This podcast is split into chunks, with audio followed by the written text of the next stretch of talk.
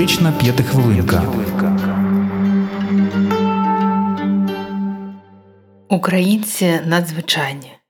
Ми так багато вже подолали та так багато пройшли, що вистачило б на усе життя, а можливо, навіть не на одне.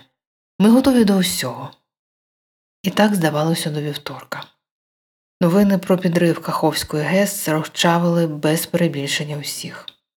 Налякані оченята котиків та тремтячі вуха собак, вперті корови та сміливий олень, фото та відео тварин, що були на волосині від смерті, вражають у саме серце. Бракує слів, щоб описати розпач та біль людей, що втратили свій дім та майно. Зрозуміти жах тих, хто не має доступу навіть до питної води на тимчасово окупованих територіях, навряд можливо. Шок не відступає вже котрий день. Як не дати себе зламати та продовжувати нашу боротьбу? Ми сьогодні поговоримо про це, як триматися, коли земля виходить з під ніг. Відусюди у мирний час ми чули та прекрасно знаємо класичний наратив мудрих наставників, досвідчених психологів та зіркових коучей. Якщо не можеш змінити ситуацію, то зміни ставлення до неї. Але зараз це не працює. Ставлення до екоциду та тероризму можуть бути тільки однозначними. Чорне тут ідеально чорне, без жодних відтінків.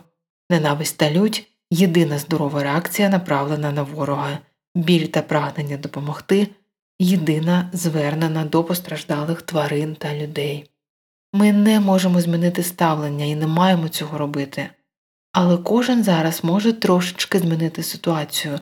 Подумайте про це і зробіть, зробіть те, що хочете і можете.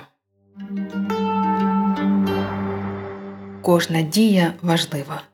Грошовий донат, локальна допомога притулкам та волонтерським організаціям інформаційний розголос, розміщення людей та прихисток для тварин. Кожна справа зараз це таблетка від розпачу. Робіть, що можете, робіть там, де ви знаходитеся зараз. Пам'ятайте, подібні варварські дії країни окупанта, крім прямих руйнівних наслідків, мають на меті бажання зламати нас психологічно. Якщо ми з вами повіримо, що все погано та все втрачено, вони отримують те, до чого прагнули, не дамо себе зламати.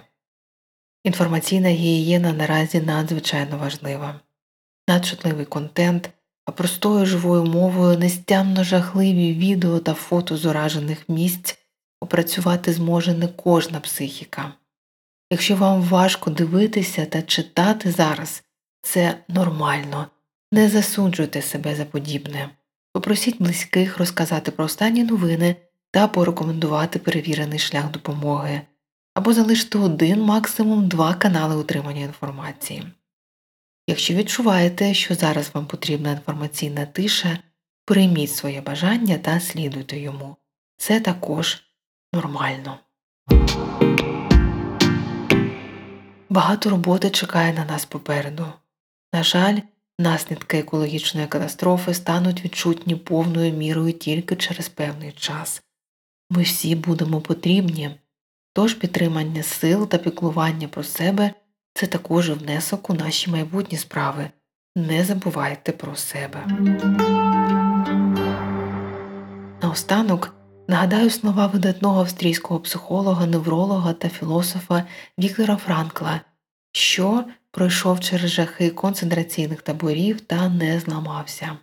Він говорив першими ламалися ті, хто вірив, що скоро все закінчиться, після них ті, хто не вірив в те, що це колись закінчиться взагалі.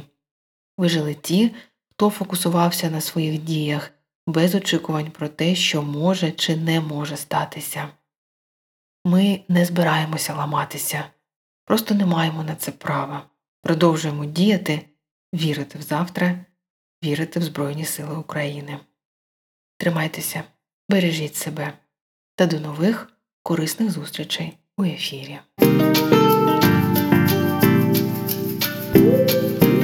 Психотерапевтична п'ятихвилинка.